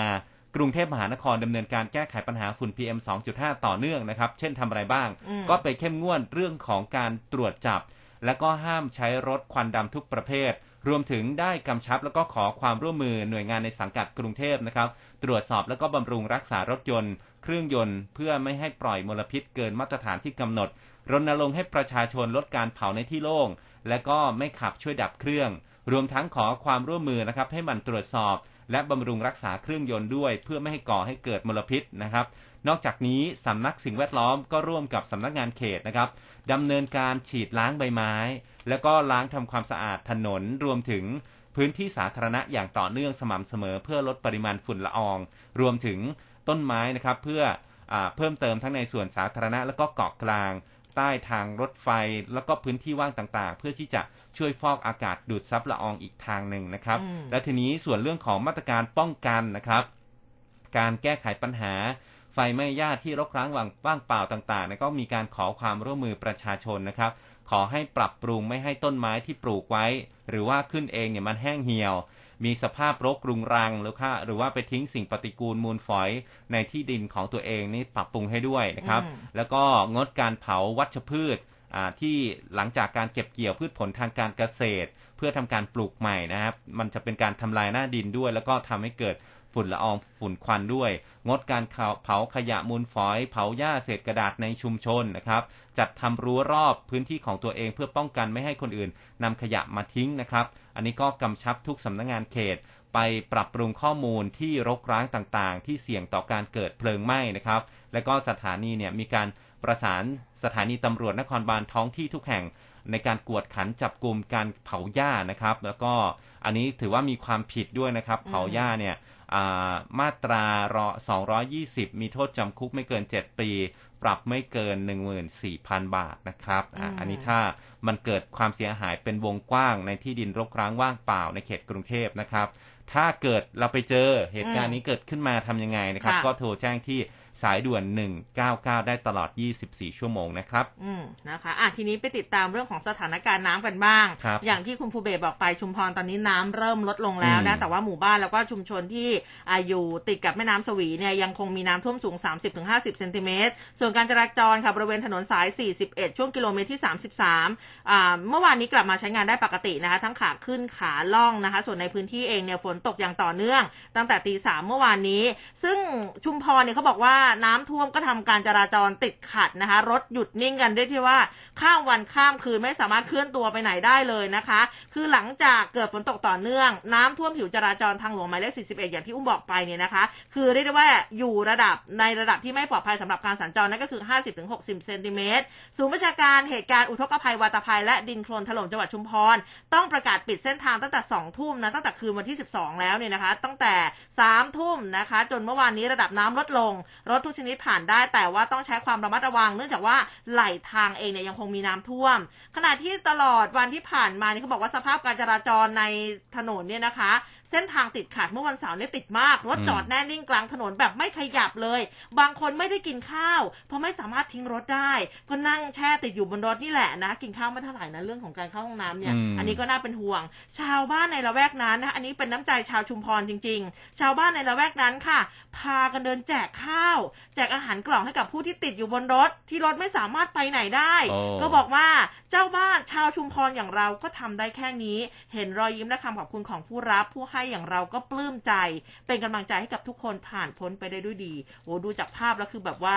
คือรถติดนานจริง ๆ แล้วชาวบ้านเนี่ยคือหิ้วตะกร้า มีข้าวกล่องข้าวกล่อง แจกตามรถเลยอะ่ะครับเออนะคะ ต้องติดมากแน่ๆเลยนะ ก็ส่งกำลังใจไปให้ชาวชุมพรแล้วก็ไม่รู้เหมือนกันว่าตอนนี้เนี่ยยังมีใครติดอยู่บนถนนเส้นนั้นอยู่หรือเปล่านะคะ ครับผมตอนนี้ทางด้านของกรมทางหลวงเองก็ไปสำรวจยืนยันการจราจรบนทางหลวงหมายเลข 41 นะครับอ่าค่ะช่วงเขาบ่อท่าทองอำพื้นที่อำเภอทุ่งตะโกชุมพร ตอนนี้กลับเข้าสู่ภาวะปกติแล้วโอ้ค่ะก็เปิดให้รถทุกชนิดเนี่ยสัญจรไปมาได้ทั้งขาขึ้นและก็ขาล่องค่ะเนื่องจากระดับน้ำลดลงแล้วนะครับเย้อ่านี่ก็เดี๋ยวคงจะมีการซ่อมแซมกันอีกทีหนึ่งนะครับค่ะยัไงก็ติดตามเรื่องของป้ายเตือนป้ายบอกทางต่าง ๆ นะครับ ที่เจ้าหน้าที่เขานำไปติดตั้งเอาไว้นะครับอืมบางทีขับๆไปเนี่ยลืมมองนะเออใช่มีการเตือนเส้นทางนะครับ แต่ทีนี้เรื่องของน้ำท่วมเนี่ย พอถนนมันถูกตัดขาดนะครับอืมอ่าค่ะ พ่อค้าแม่ค้านี่ก็โอดโอยเลยนะครับ ในตลาดเนี่ยขายอะไรของไม่ได้ไม่ได้อ่าหลังจากอ่าแล้วก็ขายของไม่ได้ไม่พอนะ ผักแพงอีกนะครับ ก็จริงวิกฤตเลยนะฮะ ก็ที่ตลาดทรัพย์สินพลาซ่า อันนี้ข้อมูลค่ะจากข่าวสดนะครับ เขาบอกว่าเขตเทศบาลนครสงขลาอำเภอเมืองสงขลาเนี่ยอ่าพวกผักต้นหอม ผักชี ผักขึ้นช่ายคะน้าอ่าผักบุ้งจีน ผักกาดหอม โหระพามะละเนี่ยครับ หลายอย่างเลยผักเนี่ยขาดตลาดไม่มีขาย เนื่องจากว่าผักส่วนใหญ่เนี่ยต้องเดินทางมาจากราชบุรี ซึ่งก็เป็นแหล่งเพาะปลูกใหญ่ในพื้นที่ภาคกลาง แม่ค้าสั่งซื้อแต่ว่าหลังจากน้ำท่วมถนนสายเอเชียขาขึ้นกรุงเทพแล้วก็ล่องใต้เนี่ยต้องปิดเส้นทางห้ามรถทุกชนิดผ่าน ส่งผลให้รถบรรทุกพืชผักเนี่ยที่จะส่งมาสงขลา มันส่งมาไม่ได้นะครับ มาส่งมาที่ภาคใต้ก็เลยไม่มีผักที่จะจำหน่ายนะครับคุณประภาจินดาแม่ค้าผักในตลาดทรัพย์สินพาซ่านะครับเขาเขาบอกว่าช่วงนี้เนี่ยผักไม่ค่อยมีนะครับน้ำท่วมนะฮะที่สุราษฎร์ชุมแล้วก็ชุมพรรถก็มาไม่ได้ ผักน้อย แม่ค้าก็ขายขายไม่ได้เลยนะฮะไม่ได้ขายเลยเหมือนกันตั้งแต่เมื่อวันก่อน ก็บอกว่า เมื่อวานนี้มีผักจำนวนเล็กๆ น้อยๆ มาขาย ผักก็แพงอีกนะครับ ผักที่ขายอยู่ส่วนใหญ่ก็เป็นผักพื้นบ้านซื้อมาจากอำเภอหาดใหญ่ มีแตงกวากระหล่ำมีแค่พวกนี้นะครับ แล้วก็มะเขือที่ขายได้อยู่นะครับ ส่วนผักที่มาจากราชบุรีเนี่ยจะเป็นพวกต้นหอมขึ้นช่ายคะน้านะครับ สายซิมผักบุ้งจีน ผักกาด โหระพามะระนะฮะ อันนี้มาจากราชบุรีทั้งนั้นเลยนะครับ ตอนนี้ไม่มีของขายเลย แม่ค้าก็ ตอนนี้บอกว่ามั่วไปหมดแล้วนะฮะเออไม่มีนะไม่มีผักขายด้วยนะครับอะค่ะก็เป็นห่วงบรรยายกันนะ ผู้ฟังซื้อผักซื้ออะไรยังไงอะอันนี้ก็เพิ่งรู้เหมือนกันนะเออแหล่งแหล่งปลูก แต่ว่าบางทีเนี่ยใหญ่บางอที่รชบุรีบางตลาดบางร้านอะ คือเอาเอาเอาแบบเท่าที่รู้จักนะมีผักเหมือนกันอืมผักแพงด้วยแล้วก็เขาก็ ผักไม่ค่อยสวยอ๋อเออเขาก็บอกว่าแบบ แต่ก็ต้องเอามาขายอะ เอออมก็คุยกับพ่อค้าแม่ค้ามันก็จะแบบ แต่ป้าก็ต้องเอามาขายอะลูกอะไรอย่างเงี้ย เออเออสมมติซื้อมากำหนึ่งเนี่ยใช้ได้ไม่กี่ใบอะแต่ก็บอกว่าช่วยป้าเขาไป ใช่ใช่เออ นะคะ อะทีนี้เนี่ย เวลายังพอได้อยู่นะคะ อีกสักห้านาที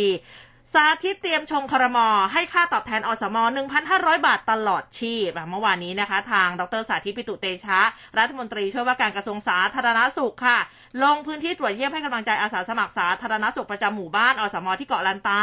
ก็บอกว่าอสม เกาะลันตานี่มีอยู่ประมาณสัก 500 คนได้ ได้รับการฉีดวัคซีน 19 ก็ครบทุกคนแล้วนะ มีความปลอดภัยในการดูแลสุขภาพประชาชนในพื้นที่สำหรับการดูแลสวัสดิการให้กับอสม เนี่ยทางกระทรวงสาธารณสุข โดยกรมสนับสนุนบริการสุขภาพหรือว่าสบสดำเนินการนะคะเรื่องของอาชาปนกิจสงเคราะห์ให้แก่ครอบครัวอสม ซึ่งอสมเกาะลันตา สมัครเข้าร่วมครบทั้งหมด แล้วก็ถ้าเจ็บป่วย สามารถเข้ารักษาในห้องพิเศษได้ในอัตรา 1,500 บาท ส่วนเรื่องของค่าตอบแทนเยียวยาชดเชยและเสี่ยงภัยค่ะสำหรับการปฏิบัติงานของอสม 1,500 บาท ระยะเวลา 19 เดือน ซึ่งจะสิ้นสุดในเดือนนี้นะคะพฤศจิกายนเนี่ย ทางดรสาธิตก็บอกว่ากระทรวงสาธารณสุขกำลังดำเนินการ เสนอต่อคอรมอเพื่อขอให้ได้ค่าตอบแทน 1,500 บาทตลอดชีพเลยนะ ซึ่งตรงนี้เนี่ยก็จะช่วยเหลืออสมในการนำมาชำระค่าชาปนกิจสงเคราะห์ 200 บาทต่อเดือน แล้วก็นอกจากนี้กำลังหารือการเพิ่มสิทธิ์ให้สามารถนำสวัสดิการชาปนกิจสงเคราะห์ไปเป็นหลัก ทรัพย์นะคะค้ำประกันกู้เงินสำหรับอสมที่มีความเดือดร้อนจริงๆนะอย่างเรื่องของการซ่อมบ้านเป็นต้น โดยจะพิจารณาความจำเป็นเฉพาะราย แล้วก็ต้องได้รับการเซ็นยินยอมจากทายาทด้วยนะคะ แล้วก็สำหรับอสมรายใหม่ที่เป็นอสมสมทบจำนวน 3-4หมื่นคน ที่ยังไม่สามารถสมัครเข้าร่วมชาปนกิจสงเคราะห์ได้ ก็จะเร่งหารือแนวทางในการผลักดันให้เข้าสู่ระบบการดูแลส่วนนี้ต่อไป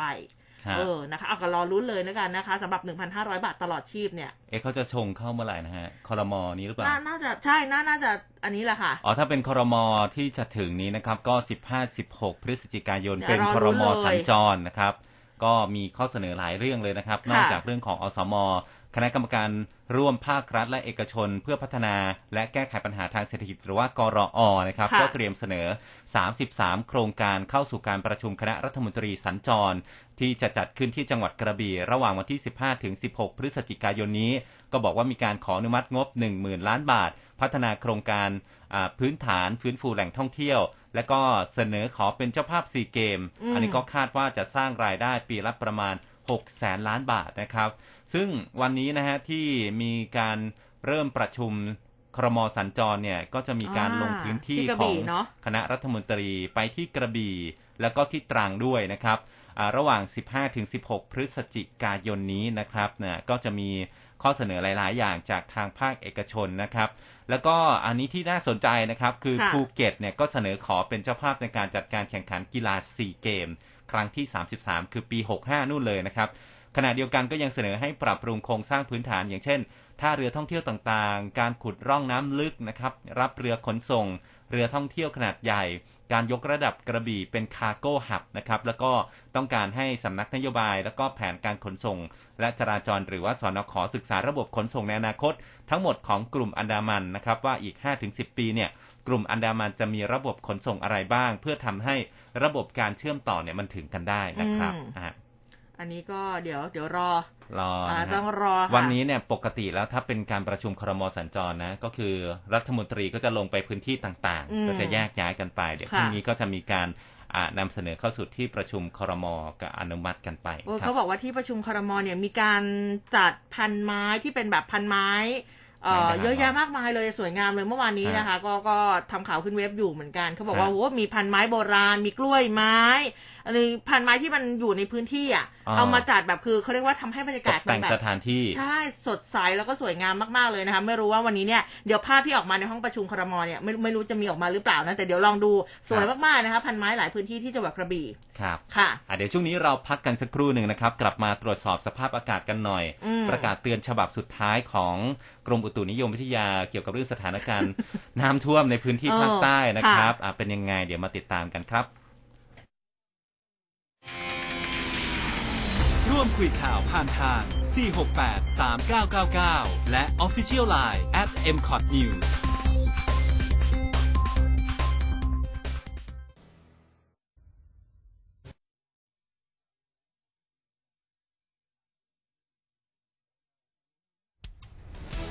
คลื่นข่าว m c o t News FM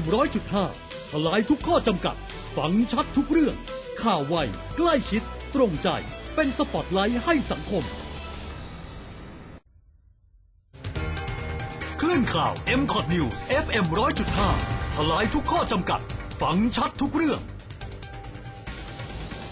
สวัสดีค่ะ ดิฉันสุดาทิพย์จารุจินดาอินทร์จากรายการ เจาะลึกเศรษฐกิจ ออกอากาศที่ m c o t News FM 100.5 ทุกวันจันทร์ถึงศุกร์นะคะ9โมงครึ่งถึง 11 โมงเช้าค่ะ เราคิดว่าเราให้มากกว่ารายการอื่นๆนะคะเป็นข้อมูลเศรษฐกิจที่เจาะลึกสำหรับนักลงทุน หรือเพื่อวางแผนชีวิตธุรกิจหรือชีวิตประจำวัน ข้อมูลการลงทุนในตลาดเงิน ตลาดหุ้น ตลาดทองคำตลาดน้ำมันนะคะแล้วก็หลายสิ่งหลายอย่างที่จะนำไปใช้ในชีวิตทุกๆวันได้ค่ะ ข่าวไว ใกล้ชิด ตรงใจ เป็นสปอตไลท์ให้สังคม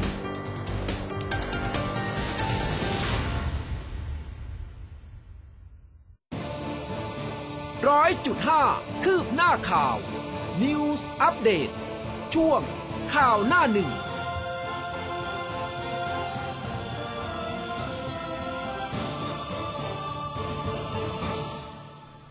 ค่ะ ช่วงสุดท้ายของรายการนะคะไปพูดคุยกับคุณชัยชาญสิทธิวรานันท์ค่ะ หัวหน้าเวรพยากรณ์อากาศกรมอุตุนิยมวิทยาในช่วงสายฟ้าพยากรณ์ค่ะ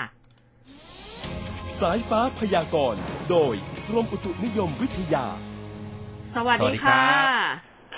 ครับผมสวัสดีครับ ค่ะ คุณชัยชาญคะสำหรับสภาพดินฟ้าอากาศวันนี้ เห็นว่ามีประกาศฉบับสุดท้ายเนาะครับ ค่ะ เป็นอย่างไรกันบ้างคะรายละเอียด ก็ประกาศไปเมื่อคืนเมื่อวานเนาะเป็นฉบับสุดท้ายนะครับ ในเรื่องค่ะของฝนตกหนักและคลื่นลมแรงนะครับค่ะในรายละเอียดก็คือในเรื่องมีฝนตกหนักที่หนักมากที่เกิดขึ้นในบริเวณจังหวัดประจวบคีรีขันธ์ชุมพรระนองและพังงานะครับ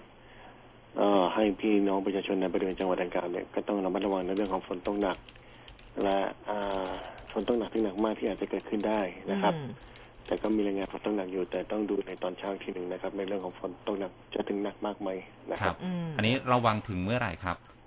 เมื่อวานให้ไว้วันสุดท้ายนะครับ ครับแต่ว่าภาคใต้เองอะเขามีลักษณะที่ว่าฝน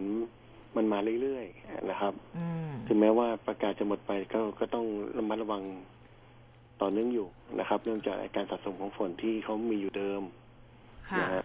ฮะแล้วก็มันมีฝนมาอีกหน่อยนึงเนี่ยจะเป็นปัญหากับเขาหรือเปล่าอะไรพวกนี้นะครับผมครับอืมฮะค่ะส่วนพื้นที่ทางตอนบนของประเทศล่ะครับ วันนี้อากาศจะเย็นลงหรือว่าอุ่นขึ้นยังไงบ้างครับอ๋ออุ่นขึ้นเล็กน้อยครับผมอุ่นขึ้นเล็กน้อยครับในช่วงนี้ยังไม่มีอากาศเย็นเลยเข้ามาเสริมนะครับอ๋อเพราะงั้นในช่วงของเราเนี่ยก็จะเป็นหน้าที่ว่าอากาศที่จะเริ่มอุ่นขึ้นมาบ้างนะครับผมครับที่จะอุ่นขึ้นชัดเจนน่าจะอีกสองวันน่ะในช่วงนี้มันจะค่อยๆค่อยๆอุ่น แต่ตอนเช้าครับเราจะมี ฟ้าหลัวหรือหมอกบางๆอะไรแค่นั้นเองคไม่รับไม่ค่อยเห็นแสงแดดเท่าไหร่ คือใช้คำว่าร้อนเลยได้ไหมฮะกลางวันไม่แน่ไม่แน่ไม่แน่กลางวันต้องร้อนน่าจะรออีกวันสองวันนี่แหละค่ะครับผมฟ้าน่าจะเปิดมากกว่านี้ครับอ๋อค่ะแล้วหลังจากนั้นก็คือจะเริ่มเย็นลงมาอีกถูกต้องไหมฮะอ่าใช่ต้องดูช่วงปลายสัปดาห์ในช่วงนั้นดูเหมือนว่าจะมี ระลอกใหม่ลงมา แต่ก็ดูว่าเขาไม่ค่อยแรงไงฮะแต่ครับจะเย็นๆแค่พัดตกเฉียงเหนืออะไรเงี้ยครับผมอืมเห็นฮะเห็นว่าอาทิตย์นี้ทั้งอาทิตย์นี้จะมีฝนโปรยปลายใช่ไหมคะในในหลายพื้นที่เลยอ่าเป็นไปได้เป็นไปได้ที่โอกาสที่เขาจะเกิดฝนเนี่ยก็มีโอกาสเพราะว่าตัวความกดอากาศสูงที่เขาลงมาเนี่ยเขาจะไปเอียงลงทะเลค่อนข้างเยอะแล้วอ๋อนะครับแต่ไม่ได้เป็นความชื้นที่เข้ามาได้ แต่ไม่ได้หนักใช่ไหมคะ ไม่ได้หนักไม่ได้หนักไม่ได้หนักอืมไม่ไม่ไม่ได้หนักเออฮะครับอย่างในพื้นที่กรุงเทพมหานคร แล้วก็ปริมณฑลวันนี้สภาพอากาศเป็นยังไงครับกรุงเทพและปริมณฑลเนี่ยอากาศตอนเช้าก็สบายๆนะลมก็ลมยังรู้สึกว่าลมเย็นๆอยู่นั่นแหละครับอืมเพียงแต่ว่าอุณหภูมิมันมันไม่ได้นะฮะถ้าฝนก็จะมีบ้างปะปายนะครับผม อืมค่ะ โอเคนะครัคะ บ โดยภาพภาพรวมนะคะอะสำหรับวันนี้ อ่าเดี๋ยวเดี๋ยวอะ คือแล้วอย่างนี้สภาพอากาศเนี่ยมันจะเอื้อให้อ่าเกิดฝุ่น PM 2.5ไหมครับในช่วงนี้เออฮะ เรื่องฝุ่นก็สำคัญ โอ้ฝุ่นเอ่อถ้าในช่วงที่อุ่นขึ้นเนี่ย ก็อาจจะเพิ่มขึ้นมาอยู่บ้างนะ เพราะลมค่าเขาลมเขาอ่อนลงมาเนี่ยนะฮะลมเขาอ่อนลงเนี่ยการฝุ่นที่จะอยู่ในกรุงเทพก็เป็นไปได้สูงครับนะค่ะอ๋อ โอเคครับได้ค่ะโอเคสำหรับวัวันนนี้นี้ขขออบบคุคุณณนะนะครัคะบครับผมครับค่ะสวัสดีค่ะสวัสดีครับอ่าก็อากาศก็แบบว่าขมุกขมัว สลัวสลัวๆนะพาให้นอน นอนอีกแล้วอ๋อคุณผู้ฟังถามว่าประกาศฉบับสุดท้ายเนี่ยคือจะไม่ต่อไปจะไม่มีแล้วใช่ไหมหมายความว่าอันนี้เป็นประกาศฉบับสุดท้ายเกี่ยวกับเรื่องของคำเตือนอ่าฝนตกหนักถึงหนักมากบริเวณภาคใต้ค่ะอันนี้คือเป็นเป็นชุดสุดท้ายของการประกาศอ่าฉบับตั้งแต่วันที่อ่า มีประกาศมาช่วง11ฉเป็บันบช่วงอ่าเออเป็นช่วฉงเวบัลาบของที่เขานี่แหละ11เดี๋ยวถ้ามีลูกใหม่มาก็จะนับหนึ่งใหม่ ค่ะอ่าเดี๋ยวค่ะ ลูกใหม่หมายถึงอะไร หมายถึงพาเอ่อลักษณะของ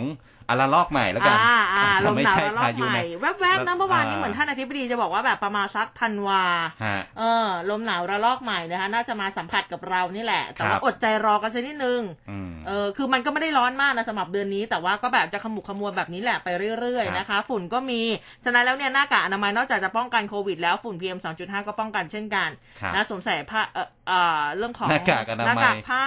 หน้ากาก อนามัยอนามัยปกติเออหน้ากากผ้านี่ปัจจุบันนี้เขาเขายังใช้กันอยู่ใช่ไหมส่วนอ่าส่วนใหญ่ที่ผมเห็นผมผมเห็นเขาใช้นะอ่าอ่าอ่าก็จะมีหน้ากากอนามัยแล้วก็หน้ากากผ้าทับอ่าถ้าเป็นหน้ากากผ้าเดียวๆเนี่ยไม่ค่อยเจอละเออคุณผู้ฟังยังยังใช้หน้ากากผ้าอยู่หรือเปล่านะคะอะอ่าบอกบอกกล่าวเรามาได้นะ อันนี้อุ้มอยากทราบเพราะอุ้มไม่ได้ใช้เลย ตอนนี้ก็อืมคือเป็นแบบว่าหน้ากากอนามัยปกติเลยครับนะคะอะช่วงสุดท้ายค่ะ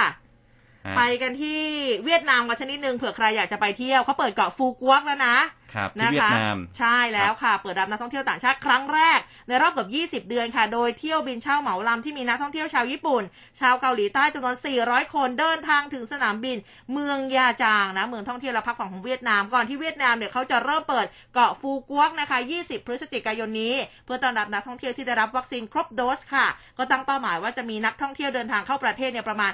5,000 คนนะซึ่งนักท่องเที่ยวที่ต้องการเดินทางเข้าเวียดนามต้องมีเอกสารยืนยันการฉีดวัคซีนครบโดสนะคะ แล้วก็มีผลการตรวจเชื้อโควิด -19 เป็นลบก่อนการเดินทาง ซึ่งปัจจุบันเวียดนามเนี่ยเขาจัดการฉีดวัคซีนโควิด -19 ครบตามเงื่อนไขครอบคลุมประชากรแล้วร้อยละ 32 จากทั้งประเทศของเขาซึ่งมีประมาณ 98 ล้านคนนะ ใครที่อยากไปฟูกัวไปเวียดนามเนี่ยสามารถที่จะแวะเวียนไปได้เขาเตรียมต้อนรับนักท่องเที่ยวเตรียมจะเปิดเกาะแล้วนะ20 พฤศจิกายนนี้ค่ะ ครับผมอะมาที่เรื่องของประกันภัยสักหน่อยหนึ่งโอ้นะครับอันนี้คุณก็ผู้เรื่อฟังงใหญ่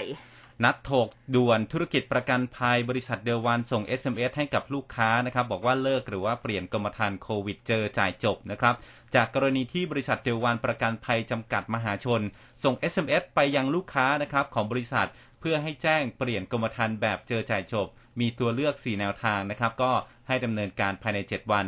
คือ 1. ให้สิทธิ์เปลี่ยนกรมธรรม์ฉบับใหม่บอกเลิกกรมธรรม์ฉบับเดิม คุ้มครองเฉพาะกรณีเจ็บป่วยขั้นสุดท้าย ภาวะโคม่า ด้วยทุนประกัน 5 เท่าของวงเงินจำกัดความรับผิดชอบอความคุ้มครองผลประโยชน์การเจ็บป่วยด้วยภาวะที่มีสาเหตุมาจากการติดเชื้อโควิด 19นะครับหรือว่าเจอจ่ายจบเนี่ยคือไม่ต้องชำระเบี้ยประกันเพิ่มเติม หรือ2นะครับอีกทางเลือกหนึ่งก็คือ ให้สิทธิเปลี่ยนแปลงกรมธรรม์ประกันอุบัติเหตุส่วนบุคคลฉบับใหม่ บริษัทจะออกกรมธรรม์ประกันอุบัติเหตุส่วนบุคคลฉบับใหม่ให้ โดยจะให้ความคุ้มครองด้วยทุนประกัน 10 เท่าของวงเงิน แบบประกันแบบเจอจ่ายจบ โดยไม่ต้องชำระเบี้ยประกันภัยเพิ่มเติม หากไม่ประสงค์จะใช้สิทธิ์ตามข้อ 1 ข้อ 2 สามารถบอกยกเลิกกรมธรรม์ได้ ซึ่งอ่า ทางบริษัทเขาบอกว่ายินดีจะคืนเบี้ยประกันภัยให้เต็มจำนวนร้อยเปอร์เซ็นและ 4. ให้สิทธินำเบี้ยประกันภัยที่ได้รับคืนตามข้อ 3 มาซื้อกรมธรรม์ประกันภัยอื่น ของบริษัทจะได้รับส่วนลดเป็นเงินจำนวน 2 เท่าของเบี้ยประกันภัยที่ได้รับคืนนะครับ อันนี้ก็ทำให้หลาย ๆ คนเนี่ยออกมาวิพากษ์วิจารณ์เรื่องนี้ ก่อนหน้านี้เองทางด้านของนายสุทธิพลทวีชัยการเลขาธิการคอปพนะครับบอกว่า จะมีการประชุมด่วนในวันจันทร์นี้นะครับอืม15 พฤศจิกายน เพื่อเรียกผู้บริหารของบริษัทประกันภัย แล้วก็ผู้ที่เกี่ยวข้องเนี่ยมาหารือถึงเรื่องนี้กันอีกทีหนึ่งครับอะนะคะ เรื่องนี้ก็หลาย ๆ คนก็ต้องติดตามนะอุ้มเชื่อว่าเพราะว่าช่วงโควิดเนี่ยหลายคนอืมซื้อประกันไปใช่เยอะพอสมควรเลยทีเดียวนะคะอะนี่ผมก็ได้ก็ SMS มาเหมือนกันนะอ้าวจริแต่งยังไม่เหรได้อเปิดดูเนี่ยนะเห็นแล้วกลัวเหลือเกินใช่ไหมเห็นแล้วหวั่นใจ เห็น SMS มาเหมือนกันนะครับอ๋อค่ะแต่วันนั้นมันเปิดไม่ได้เนี่ย พอมาอ่าอ่านข่าวแล้วอ๋ออันนี้เองอ๋อเดี๋ยวเดี๋ยวก็ต้องรีบเปิดแล้วนะหลังจาคกรับนี้นะคะอะทั้งหมดทั้งมวลค่ะเป็นข้อมูลแล้วก็ข่าวสารที่อุ้มกับภูเบศนำมาฝากคุณผู้ฟังกันในเช้าวันจันทร์แบบนี้นะคะ ยังไงก็รักษาสุขภาพกันด้วยพรุ่งนี้กลับมาเจอกันใหม่เวลาเดิมตีห้าจนถึงหกโมงเช้าวันนี้เราสองคนลาไปก่อนแล้ว สวัสดีค่ะสวัสดีครับร้อยจุดห้าคืบหน้าข่าว News อัปเดตช่วงข่าวหน้าหนึ่ง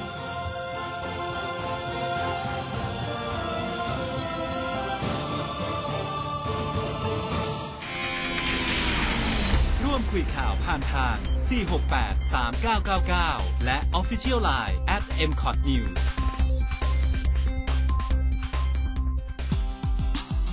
ก่อนนอน ฟังสุขภาพดีสี่ทุ่ม ถามตอบปัญหาสุขภาพหลากหลายมิติ กับคุณหมอผู้เชี่ยวชาญ พร้อมทีมข่าวสำนักข่าวไทยนรมนอมรปานค่ะ ด้วยประสบการณ์กว่า 30 ปี ดิฉันพร้อมเป็นสื่อกลางผู้รักสุขภาพทุกคนค่ะ จิริธรพัตตกูลชัยถนัดเรื่องหมอไม่สนเรื่องผีทุกคำถามเรื่องสุขภาพมีคำตอบค่ะ